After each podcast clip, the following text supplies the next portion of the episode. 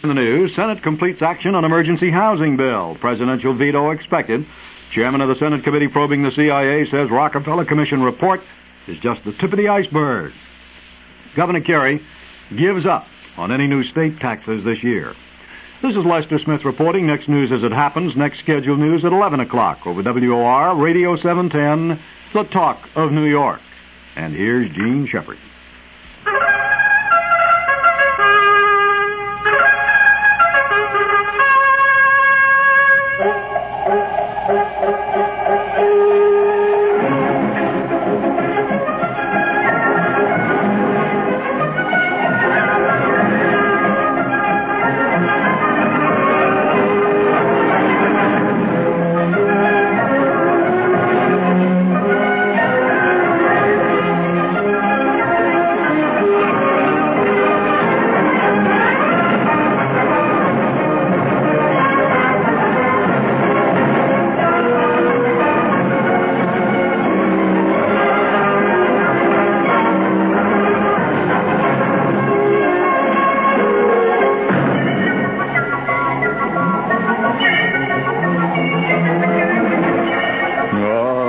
Sweet mystery of life the giver.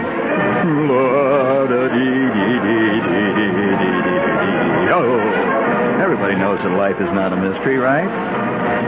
I mean, uh, if you keep up your subscription to TV Guide and uh, and uh, you know your American Express card is current, what the hell? Life ain't no mystery after all that. You got you got it right where you want it, right? Right in the corner there.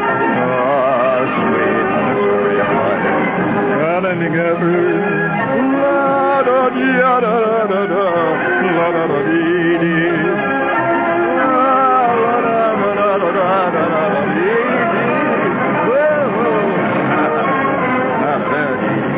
And you thought Dustin Hoffman was funny.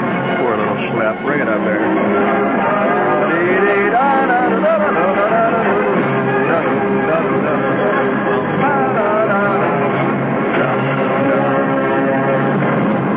And now, ladies and gentlemen, fellow victims of our time, I'm going to take this moment off, just this moment, to light a cheap five cent cigar. you know, I'll tell you, uh, it's confession time. Let's face it. The once in a while, you have to confess something. I go to this friend's uh, luncheon the other day, which he had over at the Yale Club. Now, that's very official, you know. And uh, I'm sitting there at the Yale Club, and, and uh, all those uh, ex-Yaleys are all sitting around. You know, they still wear gray flannel suits over there. It's fascinating. You go into the Yale Club, and you discover that uh, 1937 is alive and well. And uh, I'm sitting there in the Yale Club seeing this friend of mine who's uh, one of the members over there. He says, um, hmm, that was very nice. Smoked salmon. Would you care for uh, an after dinner cigar? And he passes over to me a typical Yale type after dinner cigar. And uh, it takes eight, nine, ten minutes to light one of these babies. You know, this is the kind that comes in a shoulder holster.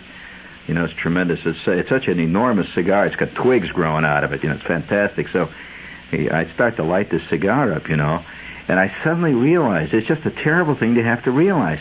I have bad taste. This is confession time. I have bad taste. I like these cheap five centers better than I like that that one that came out of that little cedar box all wrapped in silver. Had, in fact, it didn't even have a, an aluminum tube. It had a magnesium tube. I mean, now that's a full-fledged cigar. I mean, that's the kind that Winston Churchill would have uh, considered a worthy adversary. You know.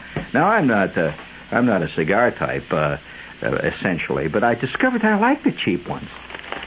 It's terrible. You know, it's awful to have to, to have to admit that you have a taste for Thunderbird. You know, what's the price? Thirty twice, and then cents. Uh, I mean, if they put the if they put the year on half the wine that you like on the uh, outside, you know, the year. Actually, what they ought to put on the wine that most of you guys drink is the date. And I don't mean year, like uh, it says uh, June 4th, 3 o'clock in the afternoon. You know, that kind of stuff. uh, and, it's terrible to have to concede that your taste is not really what it should be. It's like the other day, I, I forced myself. I actually sat down in front of this television set, you know, every week I have a three-hour period that I assign myself to watch good works on the public broadcasting network. And uh, it's a, no, it's a form of no, no, no, no. This is a Puritan. It's what's left of our Puritan ethic. It's a it's a form of uh, self-flagellation, and it's also yes, it is atoning for your sins. Uh, you sit in front of the TV set and you know you devour Cannon. you know, and, uh, I love those car crashes on Cannon. They really, that's a specialty there. The hell with the plot. I, I, I suspect one day there's going to be a 90-minute uh, show, or maybe just an hour, maybe you know, where they do nothing but crash cars and shoot each other, punctuated by an occasional poisoning, and uh, with an underplayed counterpoint of implied rape. Uh, boy, what a show! what a show! of course, uh, uh, Bob Williams would thunder against it, but you notice he watched it. He reviews it every week, you know.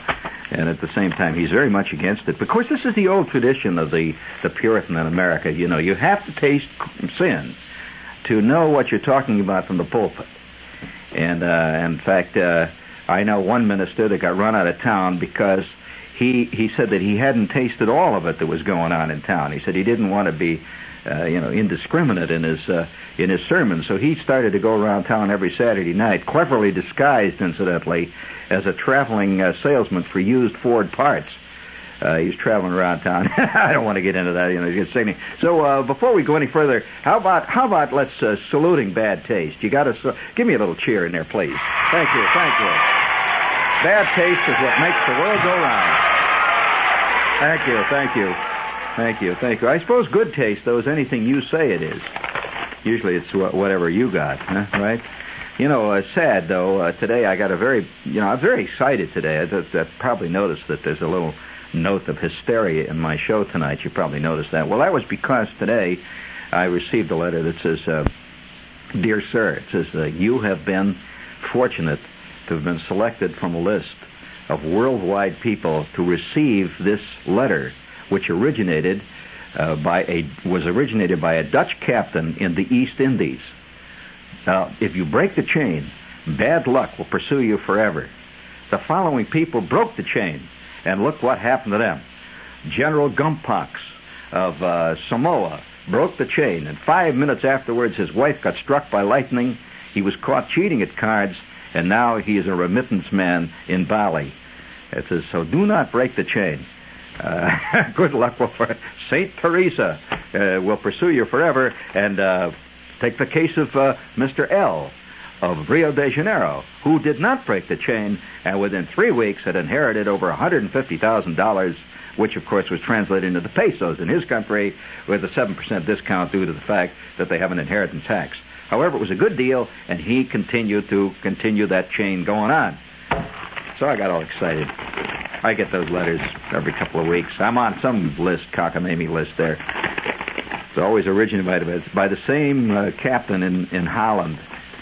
Uh, have you ever gotten one of those? Well, you only get those if you have an American Express card. Do you have an American Express? Uh, apparently, they uh, you have a Bank America card. You have a library card. Then you're dead. They got your name, right? they got your name. Uh, would you please, if you will, uh, please, uh, the, the next one, the next one. That's right. This is the sound, ladies and gentlemen, that was cut out of a Marlon Perkins show. It's the, char- it's the sound of a charging bull elephant. Completely annihilated an entire camera crew. Chased Marlon, Marlin Perkins all the way to Suez. And they cut the whole sequence out, and I thought you'd like to hear it. A fantastic sequence. Would you please reset in there, please? That's right. It's also the sound of our sales manager. Hey, he's in rut, isn't he? There he goes. Look at him. There he goes. That's right. I say feed him oats. Let him eat hay.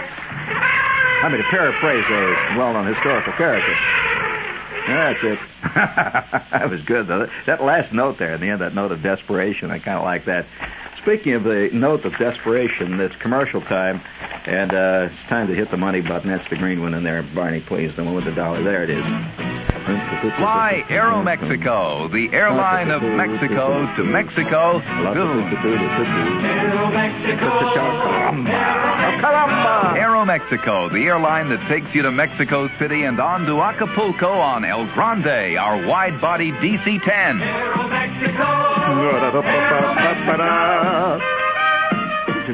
Aeromexico is the only airline Oh, to offer vision of you Humphrey Bogart. movies, as well as You know, stereophonic Treasure music Sierra on your Madre. flight Oh. down to Mexico City.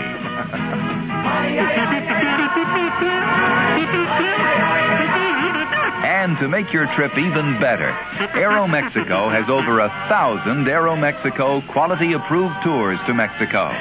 There's bound to be one just for you. See your travel agent or call Aeromexico, the airline of Mexico, and fly with us soon.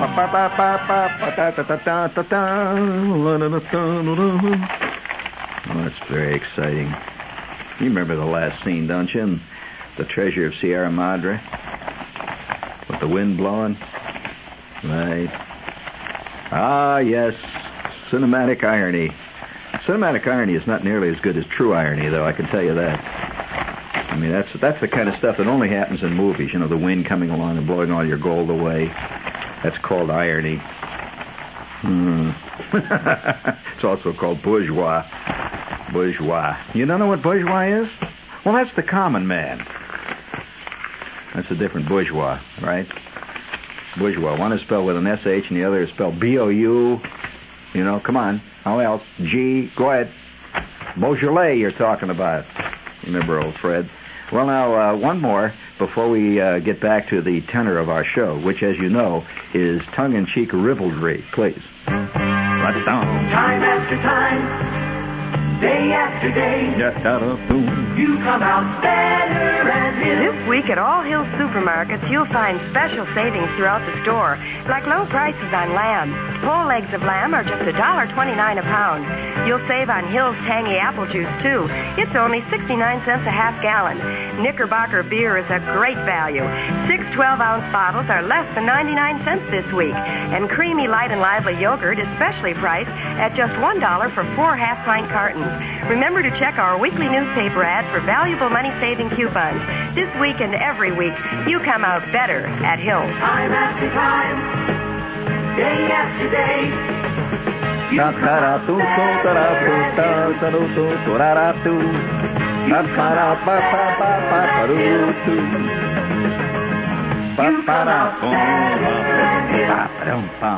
Oh, that's really good.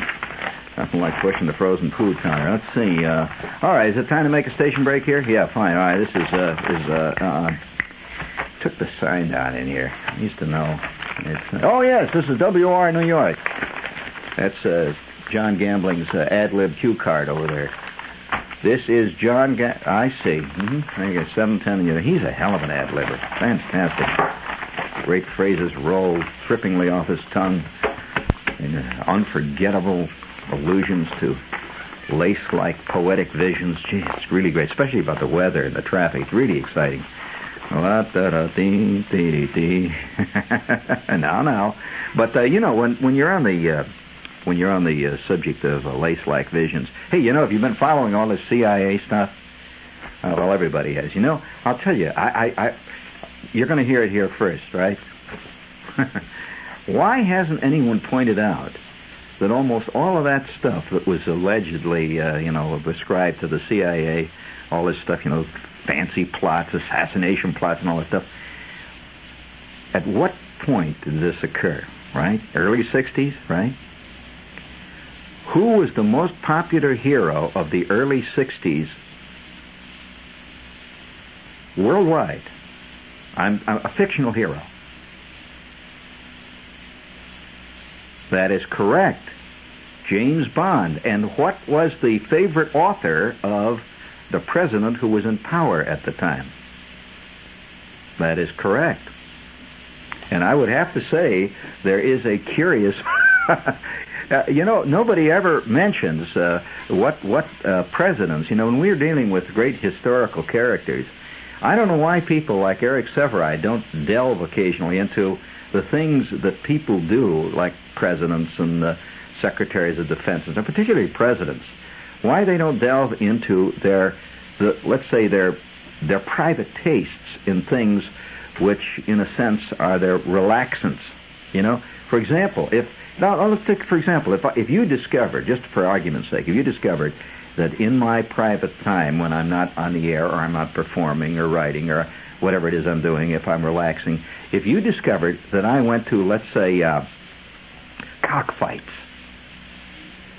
and I just went to them every night, you know, and I'd, I'd stand there and I'd watch these fantastic bloody scenes going on, wouldn't that say something about me? Yes, it would. It would say a lot more about me than my public statements. now, I don't know why uh, people who consider themselves great uh, uh, commentary uh, experts, you know, people who are great a- analyses types, who are always saying, uh, according to the statement that was made in Tehran yesterday, you know, they really take all this stuff literally, and uh, they actually believe it. Uh, so uh, if you if you go back to the private uh, things that a guy does, you will discover a lot of things that he may ultimately do in his public life, only in a different form. Ah, you go. Uh, that's correct, Demo. And uh, and I, I have a feeling that that period, that early '60s period, was a period of uh, kind of uh, great brash romantic concepts of Secret Service men, you know, dashing around the world with uh, what did double O stand for? Do you recall, uh, Mister? You mean you don't know the, the ramifications of what I'm telling you? I don't think you do. Not really. Not unless you really understand James Bond. Now, I'm, I'm going to ask a question of you. What was Mr. Bond's number in the Secret Service? His his code number.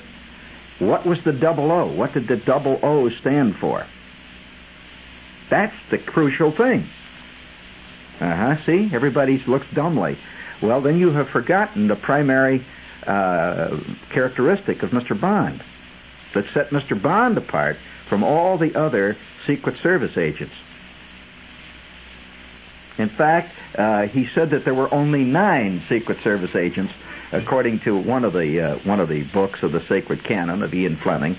Only nine agents had double O numbers, and what was that is correct. He had a license to kill. and and uh, now I'm just just bringing this out uh, as perhaps a coincidence, but I'm also saying it's interesting that this happened to have been coinciding this uh, this great uh, character. In fact. Uh, all over the world, more people watched Bond movies and went to Bond movies, and uh, and why did Mr. Fleming get suddenly very popular? Okay, I'll ask you. Uh, it came out one night in the course of a casual conversation with a reporter or something that the then president, Mr. Kennedy, his favorite writer of all was Ian Fleming. At that point, Fleming was almost unknown. Uh, you know, he was he would write wrote mysteries, or rather wrote uh, adventure stories. They weren't really mysteries.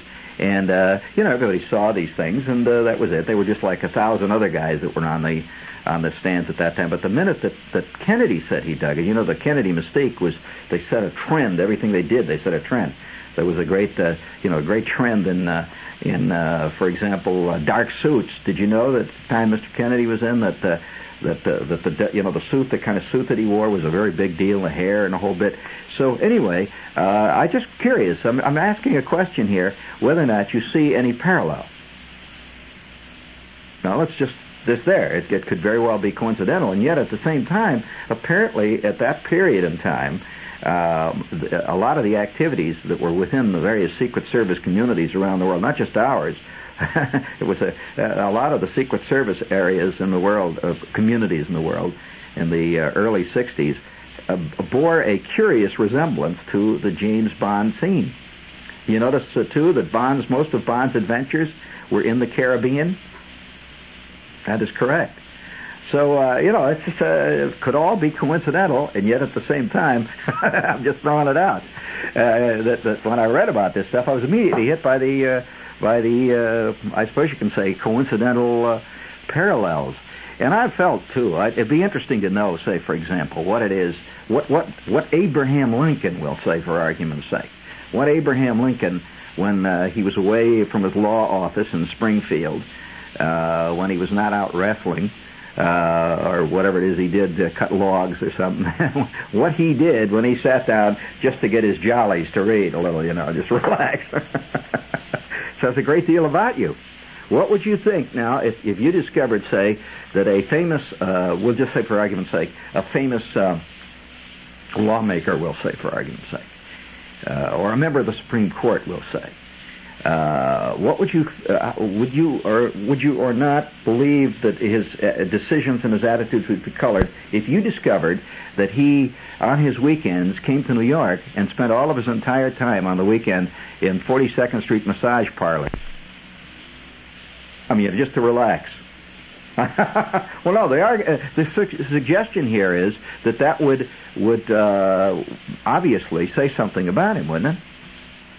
Uh, so, so uh, I I think that uh, that when a guy picks up something to read and he's going to spend uh, two hours or three hours reading, uh, he will do so out of far more freedom of choice, and often uh, uh, subliminal reasons than he will say out of something he has to do out of external drives. For example, if somebody comes to you and says, you have to read this geography textbook, so you do.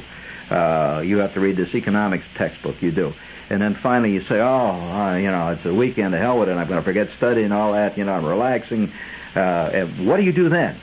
Well, uh, that says much more about you, really, than your daily life in, in a sense in the official things you have to do. And uh, so I'm just throwing it out. it will be picked up by some commentator within the day. Some some writer will hear this and he say, "Hey, hey, Harry, for God's sake, I heard this great idea. How about an editorial on ABC? Fantastic." well, remember, you heard it here first. I mean, if it'll do you any good, it never will do me any good. Would you please hit the ding dong again? You take my cues, friend. here we go. Quit arguing and you hit the button. if anybody says you can't beat inflation, tell them to go to Dodge. Waiting at the Dodge Boys now. $200 more in rebates on a new Dart, tradesman van, or light duty carry van.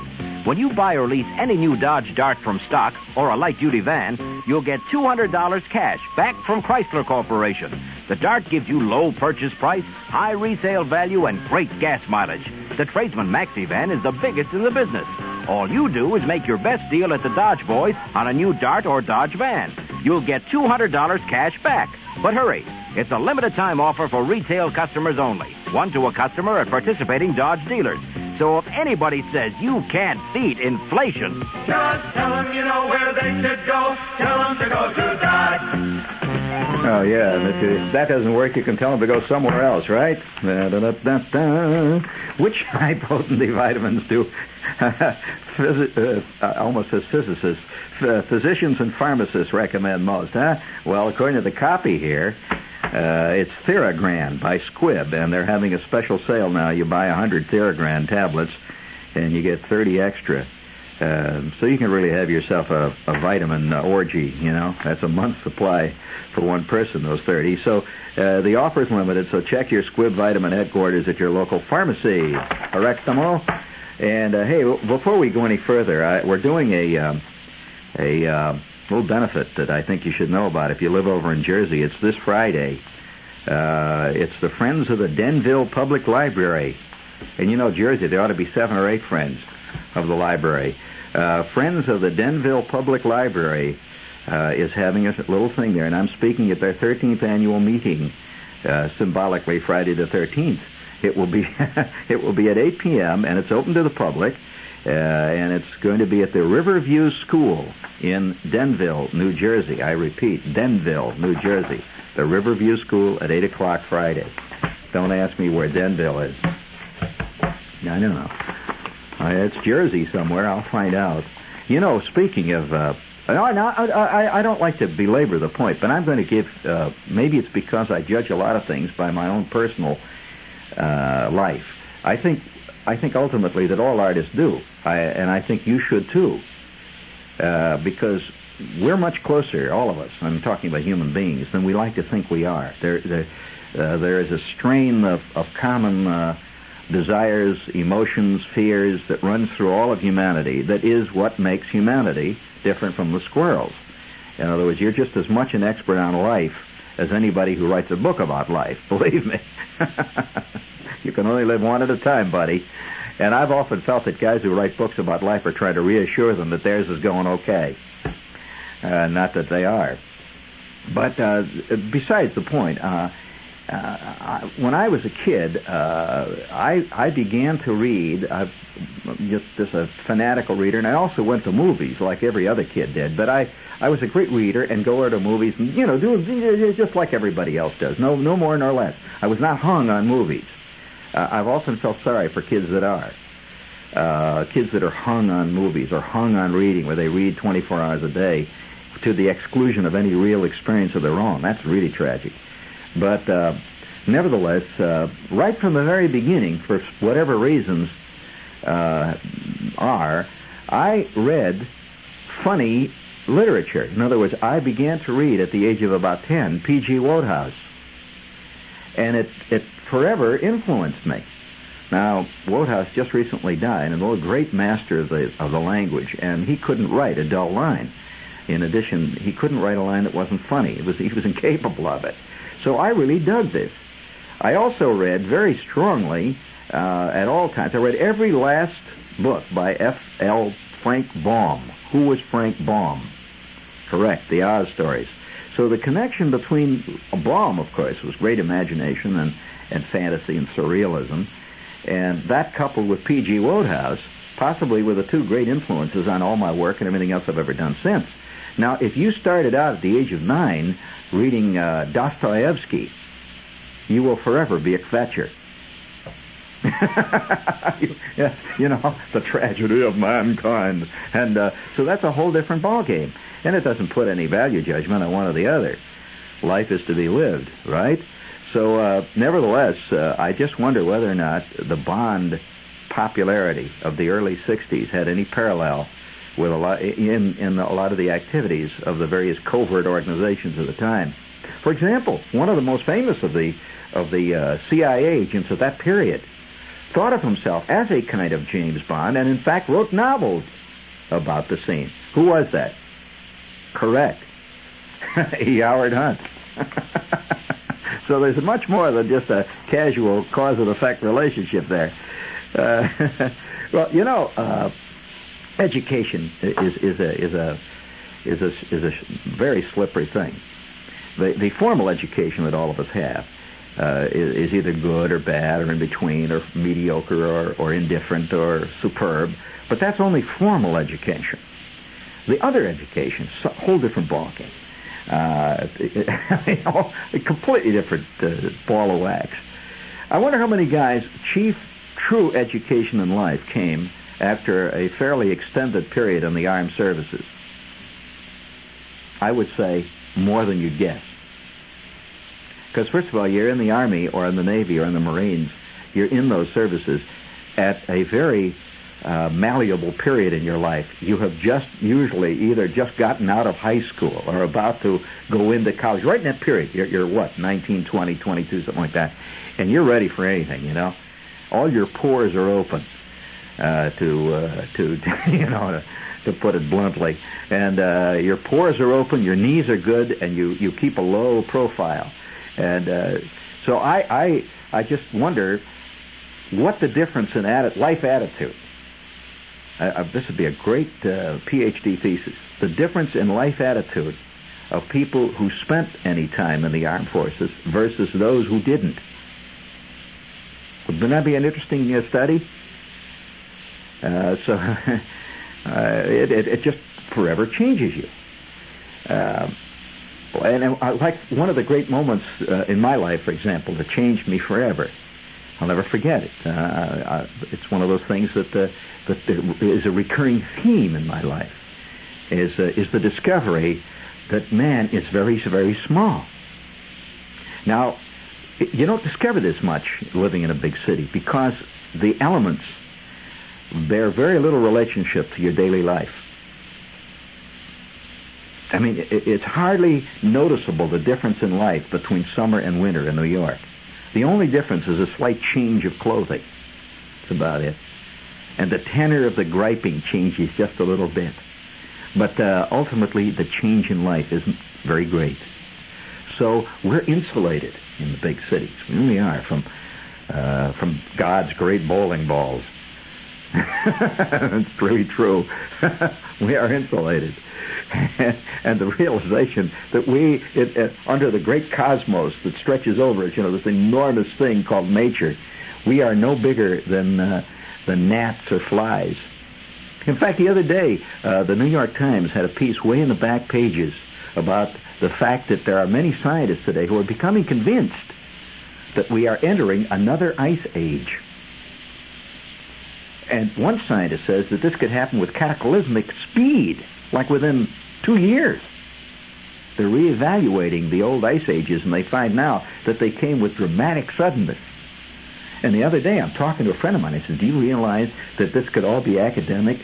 All of a sudden, I said, "Can you imagine what would happen if in two years suddenly an ice sheet begins to slowly move down, and the next thing you know, Cleveland is under 200 feet of sheet ice, and glaciers are digging big holes in Tennessee?" And the guy says, "Well, we have to do something about it. We have to we have to work out something to do, you know, but we'd, we'd have to do something about that. There must be something they can do. I says, wait a minute. wait a minute. there must be something they can do. Well, I suppose what he's thinking in terms of hell, you know, when it gets cold in my house, I just go over and fiddle with the thermostat, you know? We must have some kind of a giant thermostat. After all, we're putting them things up in the air. Have to put one of the thermostat on it, you know? Set it uh, perfect, see? Well, there are things bigger than all of us, buddy. I'll tell you. Like the time, I mean, I'm, I was about nine when it first came upon, let's say, my curving arc of the great inverted bowl of my own personal night that we were small. And it God threw big bowling balls. Oh, big. No, I was about 10, roughly, when this happened. And uh, there was a lesson. Let's put it this way. Every lesson. I'm squatting in the front bedroom in the house where at that time I was festering as a child. And I had this room, see, which had been assigned to me as, as a, my room. It was my room. It's a great feeling when you first get your room, right? My room. And I had my room, see, and I had the pictures on the walls and all kinds of stuff, and I had model airplanes hanging from the ceiling. And I had this desk, which I had bought at the Salvation Army for two dollars. Now that desk at any flea circus or flea uh, market would be worth five million, you know, something like that. It was an oak, solid oak.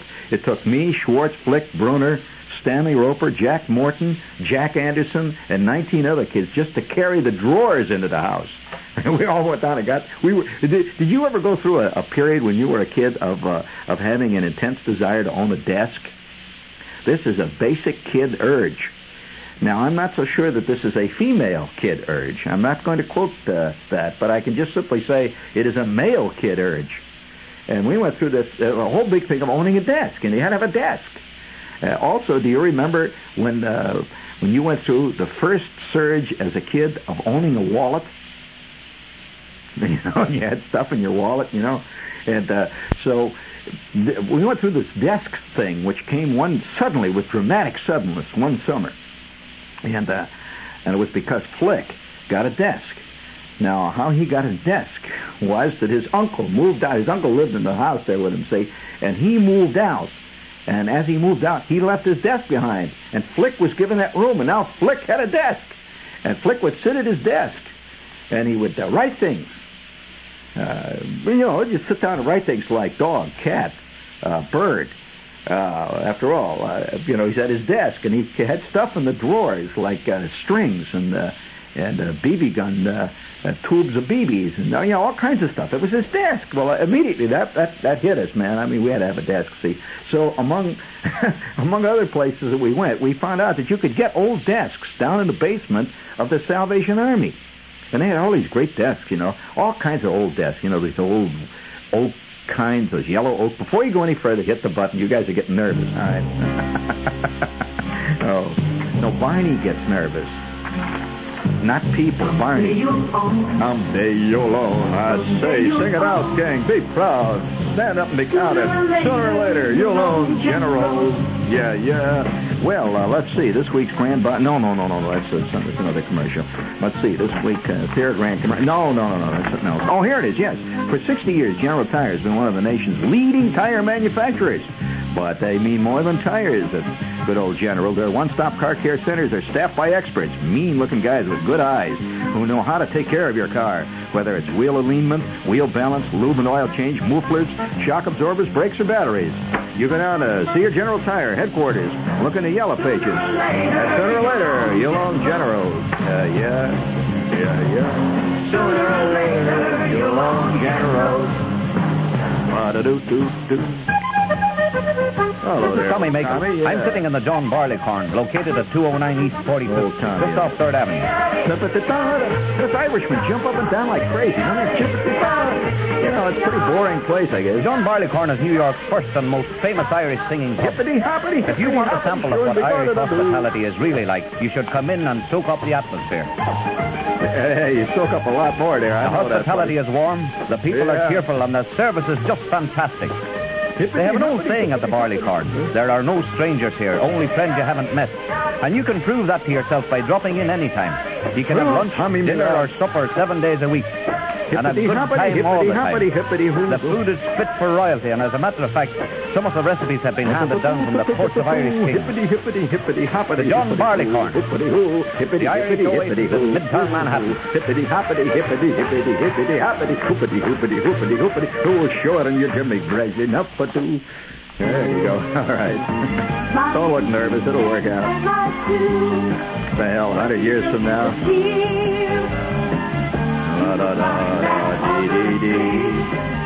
Come together like it's a grand union. Grand union. Well, let's see. We have a Grand Union special buy this week. USDA choice boneless beef bottom round or shoulder roast to 148 a pound. Plus, Grand Union has an Italiano food festival. Progresso Italian tomatoes with basil. you know, basil.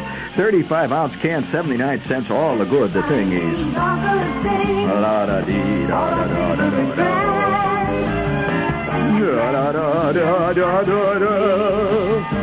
Da da da a grand union, a grand, union. Riggedy sink. All right. You know, I'm sitting at my desk. You know, we bought the desk down there for two dollars at the at the Salvation Army, and uh, that desk was so heavy. It was the kind of desk that they, uh, you know, obviously came out of some uh, small town lawyer's office, something like that. Must have weighed seven, eight, nine tons. Tremendous desk. We, was a giant thing. And so I had it sitting there. I wonder whatever happened to that desk.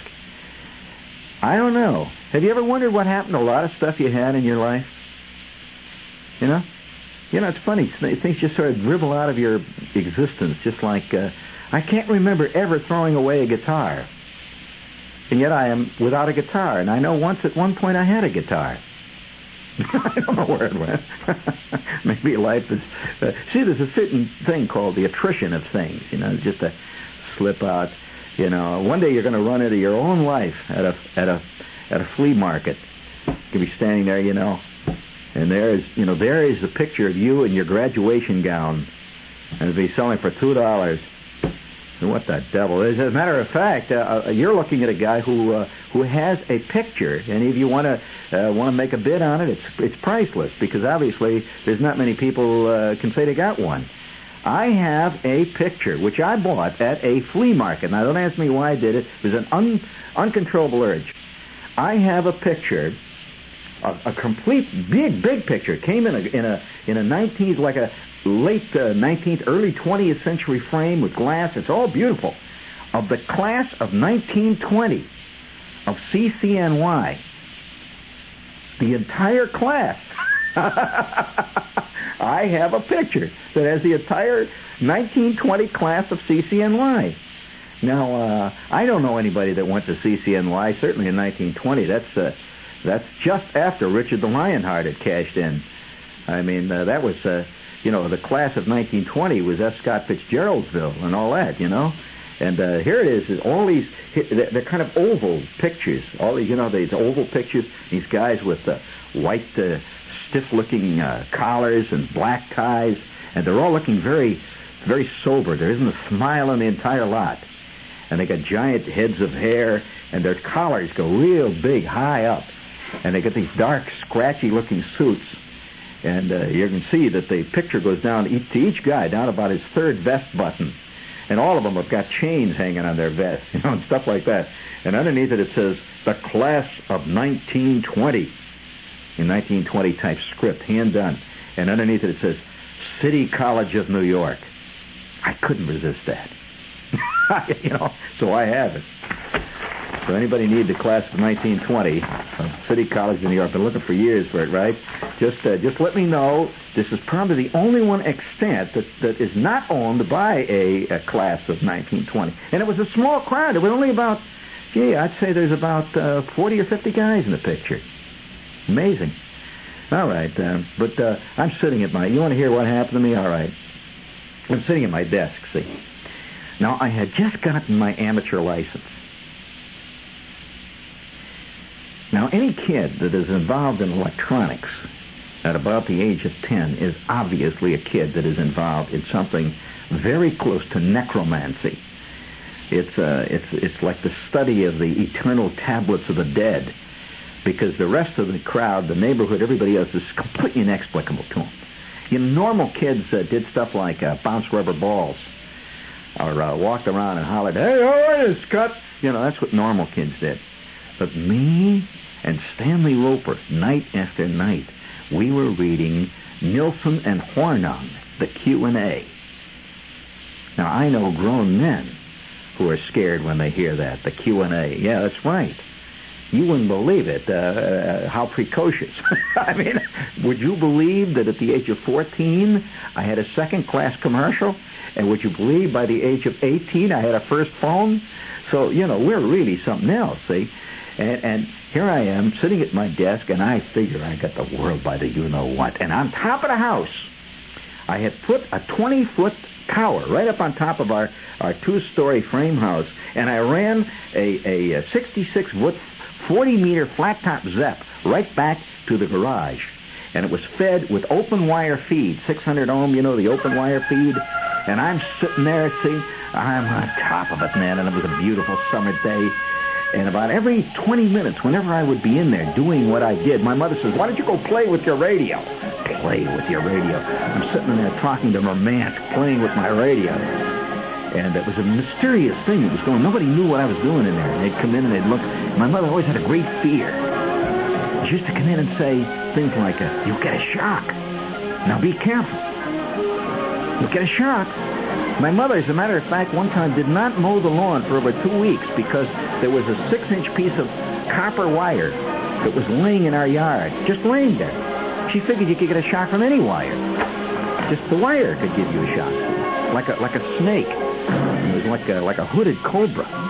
And she used to say, You're going to get a shock. And I'd say, Nah, come on, Ma, I know what I'm doing. And I'm in there working away, and it was a quiet June afternoon. And out in the Midwest, friends, thunderstorms come up like, oh, they come up like balls of puff out of China across the way. Boom, just like that. All of a sudden, a thunderstorm hit, and I'm sitting there talking to a guy in Denver. And, I, and my mother keeps saying, Now, be careful, you're going to get a shock. And she's out in the kitchen. And I'm working this guy in Denver when suddenly, without any warning, crack! Boom! Boom! Boom! My antenna was struck by a bolt of lightning. It came right down the 600 ohm feed, blew my rig into ionization. It was just a purple cloud. Knocked me under the daybed, pushed the side of the house out. My mother came running in from the kitchen. I told oh, you you'd get a shock. And at that point, my life changed, and it has never gone back.